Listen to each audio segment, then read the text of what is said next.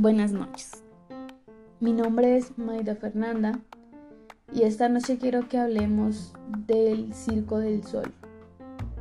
Este circo es una de las empresas canadienses de entretenimiento que fue creada en 1984, la cual se describe a sí misma como un arte dramático que se ha convertido en una de las obras del circo más queridas y admiradas por las personas. Su estrategia consiste en la fusión de los elementos característicos del circo con los del teatro, incluyendo la danza y la música específica para cada presentación. En otras palabras, la sofisticación del teatro. Su primera función permanente fue en Las Vegas y desde allí se fueron expandiendo e ingresaron al mundo del cine y la televisión para así generar más visualización y hacer crecer su marca. A diferencia de los demás circos tradicionales, este circo no usa animales para su entretenimiento, puesto que este ha sido un factor de controversia entre la población. Es un circo que se ha reinventado el show típico o tradicional del circo. Lo hace de una manera diferente, sorprendiendo en cada acto de una manera distintiva a su público. Se aseguran de tener desafíos en cada espectáculo para así demostrar su creatividad todos los días. Este circo se considera que no tiene competencia alguna, porque lo que hace tiene gran diferencia entre los demás. Aunque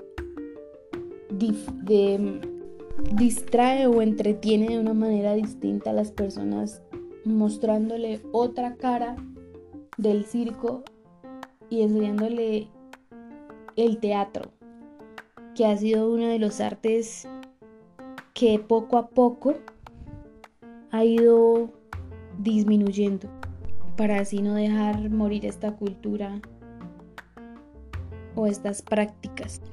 Igual tiene sus acrobacias, tiene sus payasitos, tiene sus momentos del circo normal, pero junto con ello nos ofrecen la magia del teatro, lo bonito del teatro. A diferencia de los circos, o sea, las diferencias entre este circo y el circo tradicional es que eliminan los animales, reducen los payasos, hacen la creación de historias con el teatro y aumentan la creatividad en cada uno de sus actos. Para una de las herramientas que yo más uso para mi entretenimiento es la típica del ser humano hoy en día, el celular.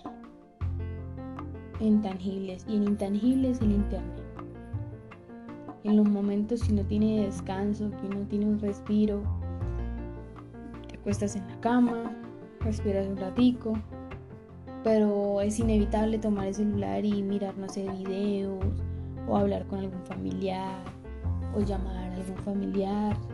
Y ahí se distrae uno un momento y pasa un ratico agradable y se escapa de, de su realidad de siempre, la monótona, la y el salir también con mis animales y con mi pareja, ya sea a caminar o a hablar un rato, también me saca de la monotonía y me distrae de lo de siempre.